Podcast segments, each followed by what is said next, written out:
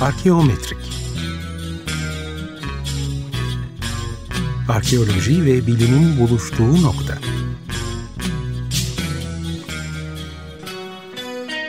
Hazırlayan ve sunanlar Ümit Cevher Elmas ve Berk Gazanfer Süleyman.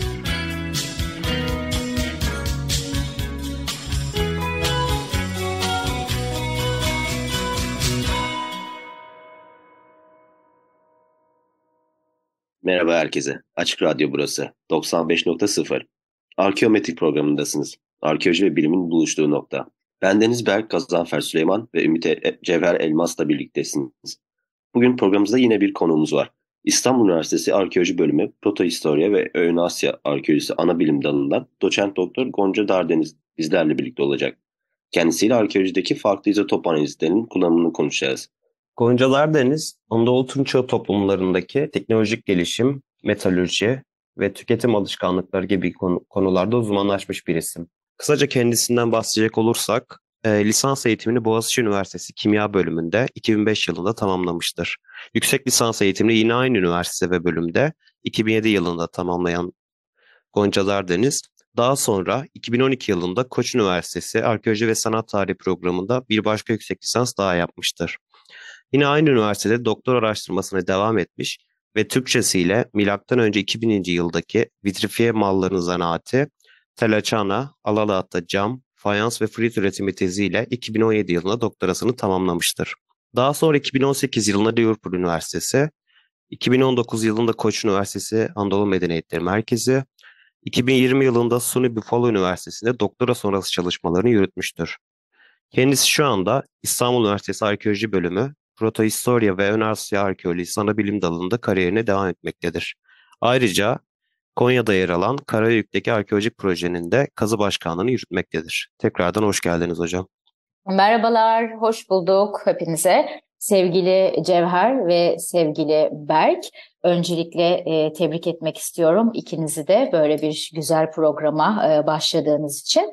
Ayrıca sizlerle gurur duyduğumu da en başından söylemek isterim. Bizlerin de öğrencisi olarak e, yeni bir açılım yapmış olmanız gerçekten çok hoşumuza gitti. Çok teşekkür ederim hocam. Hoş geldiniz tekrar. Hoş bulduk. E, bugünkü konumuz arkeolojide izotop analizleri. Öncelikle izotop nedir? Farklı izotop türlerinden bahsedebilir misiniz? Ee, öncelikle izotopun ne olduğunu anlatmaya çalışalım.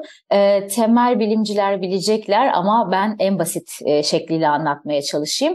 Ee, bütün elementleri sıraladığımız, e, özelliklerine göre ve ağırlıklarına göre e, sıraladığımız, e, içlerindeki artı yüklü taneciklere göre sıraladığımız bir tablomuz var. Buna periyodik tablo diyoruz. E, işte bu periyodik tabloda e, aslında elementlerin hepsinin birer e, ismi ve soyadı var. Yani birer kimliği var. E, ama e, bu e, kimlikler ağırlıklı olarak proton sayılarına e, göre belirleniyorlar. Yani e, elementlerin içindeki artı taneciklere göre belirleniyorlar.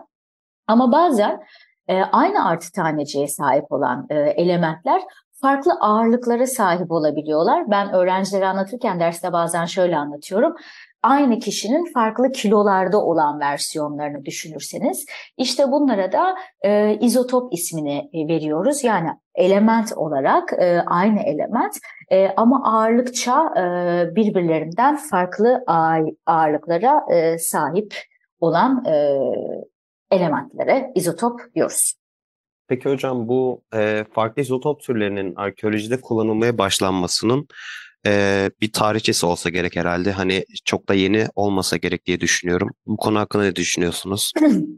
E, şöyle ki e, aslında e, tabii ki e, radyoaktif malzemelerin kullanılması e, 1950'lerden 60'lardan sonra arkeolojiye yavaş yavaş giriyor radyokarbon tarihlemesiyle beraber. Ama zannediyorum tarihlemeyle ilgili ayrı bir başlık açmak istersiniz. Biz bugün o konuya çok fazla e, girmeyelim ama e, elbette ki 1970'lerden e, itibaren e, yavaş yavaş işte karbondur, azottur, oksijendir, hidrojendir, sülfürdür. Bu tip malzemeler arkeolojik sorularla beraber hem de 1960'lardan sonra e, bilimsel arkeolojinin işte ya da süreçsel arkeolojinin daha fazla e, arkeoloji gündemine girmesiyle beraber sorulan çeşitli soruları cevaplamak üzere arkeolojinin gündemine de girmiş oluyorlar.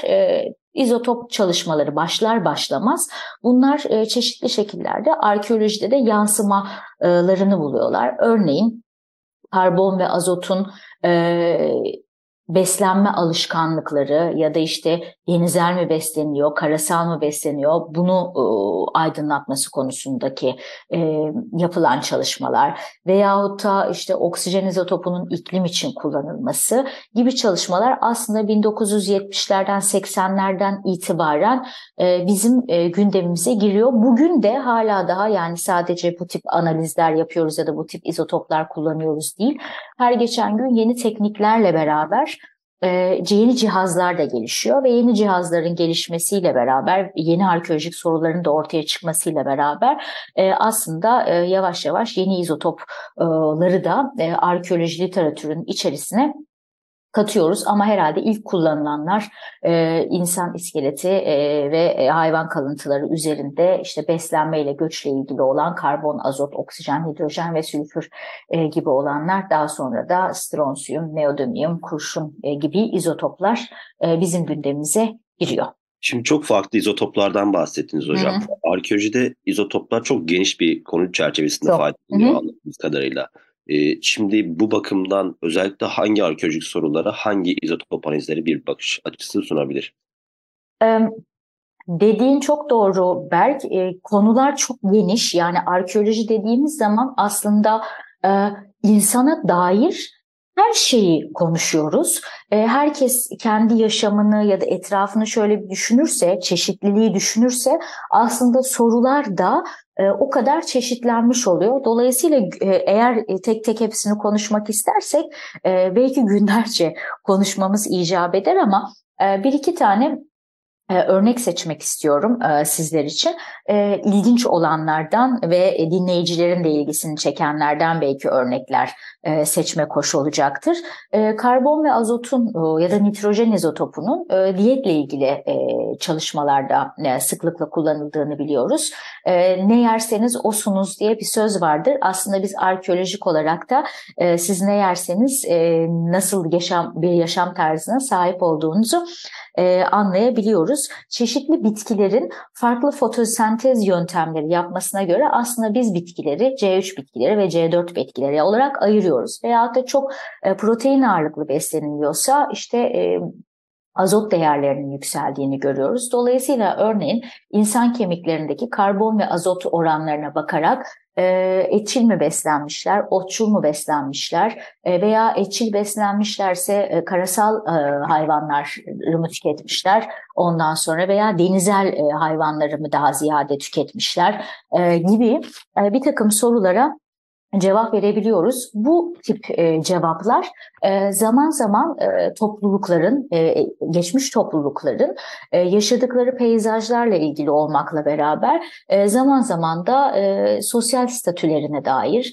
veyahut da e, e, dini inançlarına dair de e, bir takım e, fikirler e, verebiliyor e, bizlere. Bunlar önemli ve enteresan çalışmalar. Stronsiyum e, izotopu gene benzer şekilde stronsiyum e, periyodik tabloda az evvel bahsettiğimiz şu meşhur periyodik tabloda kalsiyumun hemen yer altında e, yer alan bir element e, ve kalsiyumda kireç diyelim e, kolay anlaşılabilmesi için işte kemiklerimizin e, bileşeni e, ve bir su suyun içerisinde ya da e, suyla ilgili toprağın içerisinde e, olan e, bir element. Şimdi e, Örneğin e, su dediğimiz şey canlılığın kökeni ve kalsiyumun olduğu hemen hemen her yerde biz aslında e, suyun da olduğunu biliyoruz ondan sonra e, ve canlılığın kökeni e, şöyle toparlayayım canlılığın kökeni e, su olduğu için e, kalsiyum varsa stronsiyum zaman içerisinde bu kalsiyumun yerini değiştirebiliyor e, mesela. Ve böyle bir şey olduğu zaman da biz aslında bir kişinin, bir bireyin, e, insan veya hayvan o bölgenin yereli olup olmadığını e, anlayabiliyoruz ya da yerellikle, göçle ilgili e, bir takım fikirlere ulaşabiliyoruz. Çünkü yediğiniz, içtiğiniz her şey ve su hem kemiklerde hem de dişinizin içerisinde, e, kökünde e, belirli sinyaller e, bırakıyor. Aslında biz bu sinyallere bakarak da göç paternleri, beslenme paternleri, yerellik gibi sorulara cevaplar buluyoruz. Burada derslerde de sıklıkla yaptığım bir şeyi söylemek isterim. Tabii ki özellikle ben çalıştığım dönemler itibariyle işte Tunç çağlarından konusunda daha e, bilgi sahibiyim. E, o dönemlerde e, suyun bugün olduğu gibi marketlerden aldığımız Fiji suyu gibi bir durumun olmadığını söylemek e, lazım. Dolayısıyla e, tüketilen su, e, tüketilen bitkiler e, aslında e, bireylerin e, yerelliğiyle de ilgili e, bize fikir veriyorlar. E, organik e, malzemelerde daha ağırlıklı olarak bu şekilde toplayabiliriz bilirim e, izotop çalışmalarını. E, elbette bir de e, bunun inorganik e, malzemeler tarafı var. E, örneğin e, benim de gene çalıştığım konulardan bir tanesi olan kurşun e, izotopu gibi e, ya da kalay izotopu gibi ya da stronsiyum, neodymium gibi e, mesela az önce şeyden bahsettim. Stronsiyumun e, insan ya da hayvan iskeletlerine katılmasından sadece insan ya da hayvan iskeletlerine katılmıyor. Ee, örneğin milattan önce 2. bin yılda e, camın içeriğine katılıyor stronsiyum. Şöyle diyebilirsiniz. Nasıl geliyor camın içerisine? E, milattan önce 2. bin yılda e, cam yapabilmek için kum kullanıyorlar e, ve bitki külleri kullanıyorlar biraz kireçle beraber. E, bu bitki külleri de e, bizim sağ sola kali dediğimiz bir familya.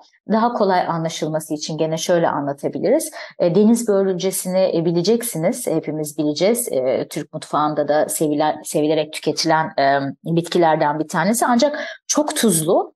E, işte onu özel yapan durumlardan bir tanesi bu tuzu onu bir küle çevirdiğiniz zaman e, ve kumun içerisine koyduğunuz zaman e, kumun daha düşük sıcaklıkta e, erimesini e, sağlayabiliyor. Bu da milattan önce 2. bin için e, önemli kritik noktalardan bir tanesi.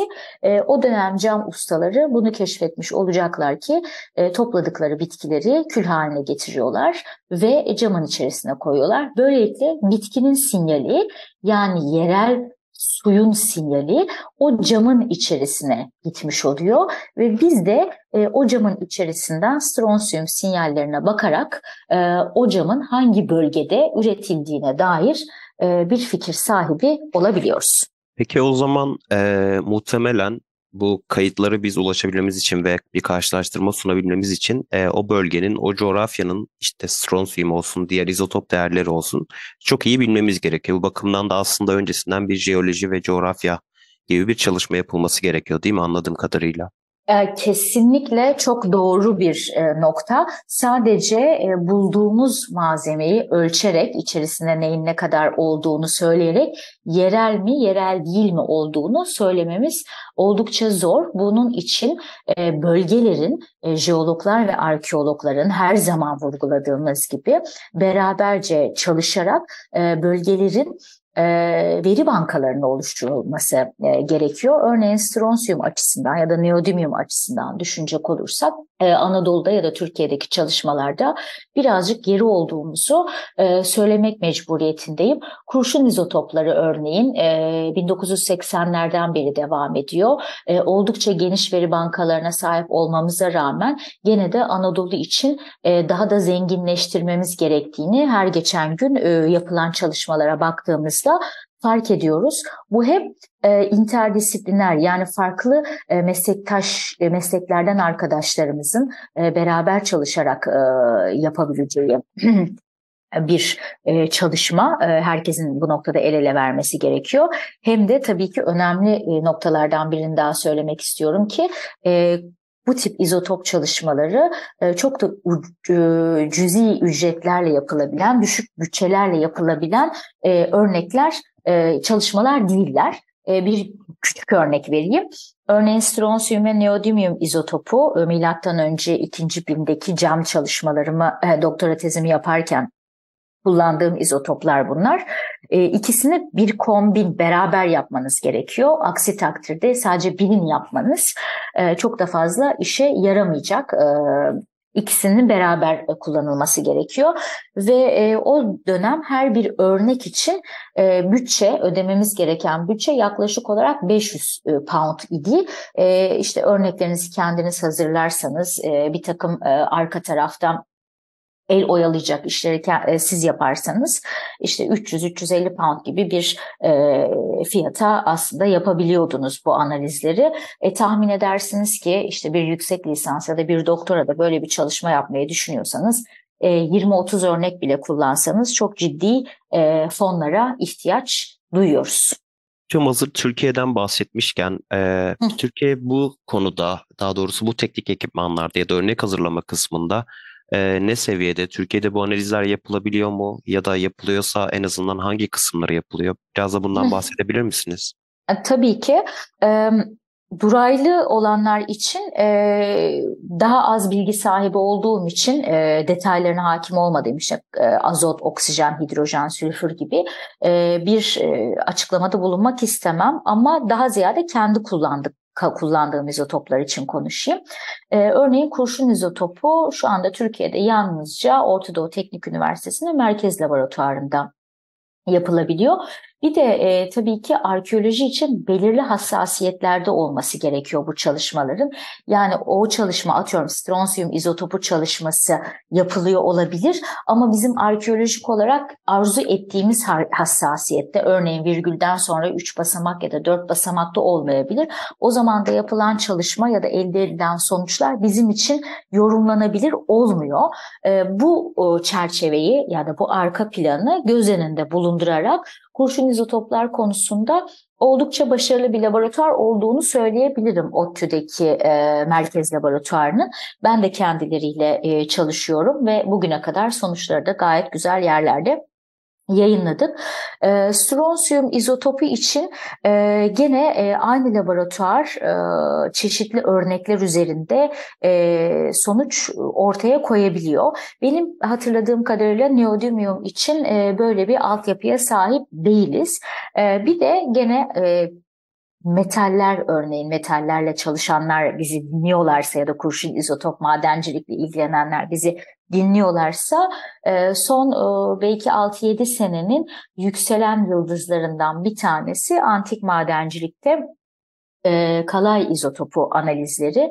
Bildiğiniz gibi tunç çağı dediğimiz zaman tunç dediğimiz malzeme bakır ve kalayın belirli oranlarda karıştırılmasıyla oluşan bir alaşım bir yandan e, bakıra bakarken ya da kurşuna bakarken bir yandan da kalayı da merak etmeden duramadık. E, e, çeşitli e, teknik altyapının da gelişmesiyle beraber, cihazların gelişmesiyle beraber e, kalay izotopu da e, gündemimize girmiş oldu. Bu mesela yükselen bir yıldız olmasına rağmen henüz e, ülkemizde uygulanabilen bir yöntem değil ya da e, benzer şekilde e, altının provenansı yani kökeninin nereden olduğuna dair yapılan e, izotopuna dayalı olan çalışmalar var. E, bunlar konusunda da henüz e, ülke adına gitmemiz gereken e, oldukça e, yol olduğunu düşünüyorum. Bazı şeyler yapılabiliyor e, ama bazı şeyler konusunda, bazı analizler konusunda henüz e, oldukça eksiyiz. Hocam şimdi konuyu daha iyi kavrayabilmek için bu yöntemlerin kullanıldığı ve önemli arkeolojik veya tarihsel sorulara cevap verdiği bir örnekten hı hı. bahsedebilir misiniz? Mesela e, King Richard e, hakkında çalışma çok ilginç gelmişti bize.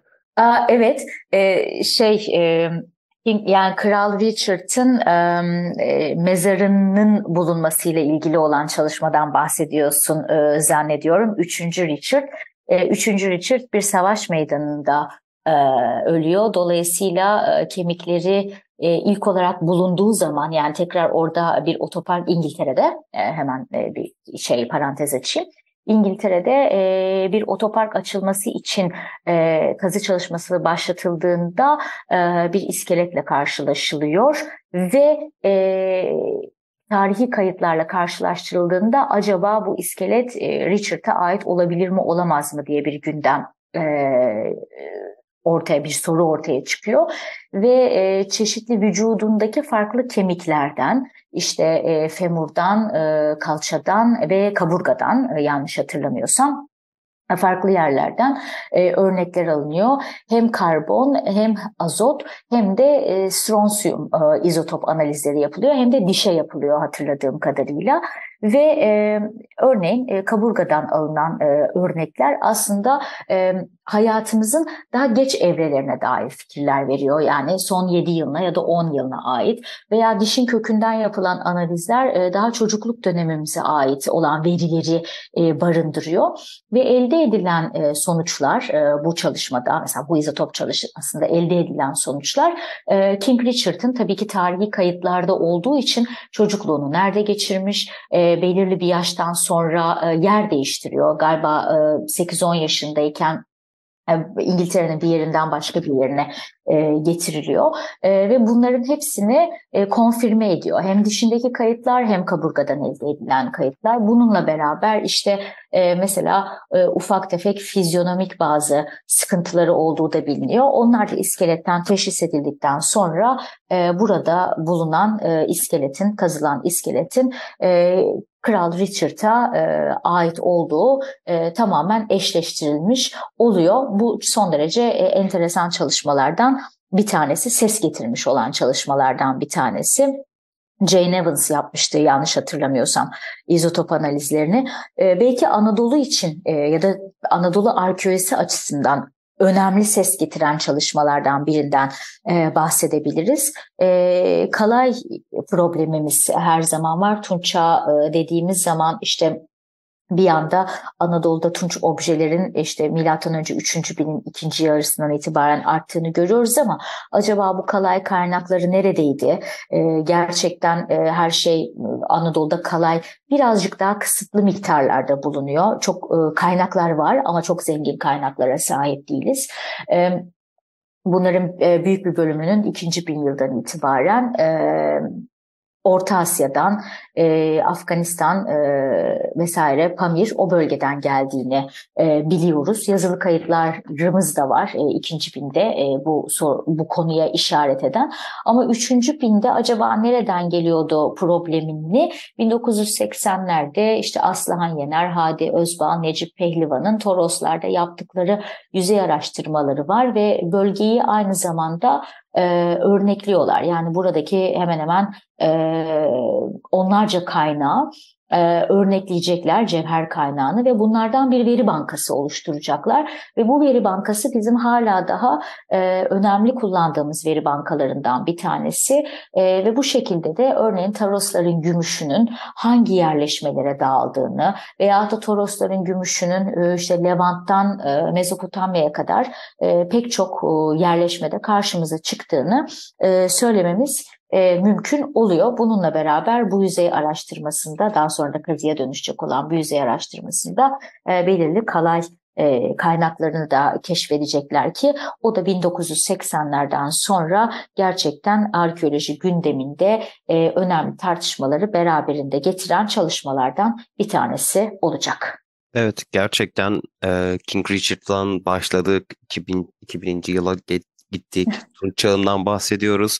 Yani o kadar çok alanda ve o kadar çok tarihsel dönemde ve arkeolojik dönemde kullanılabiliyor ki buna bir bölüm ne yazık ki yeterli olmuyor bu bakımdan.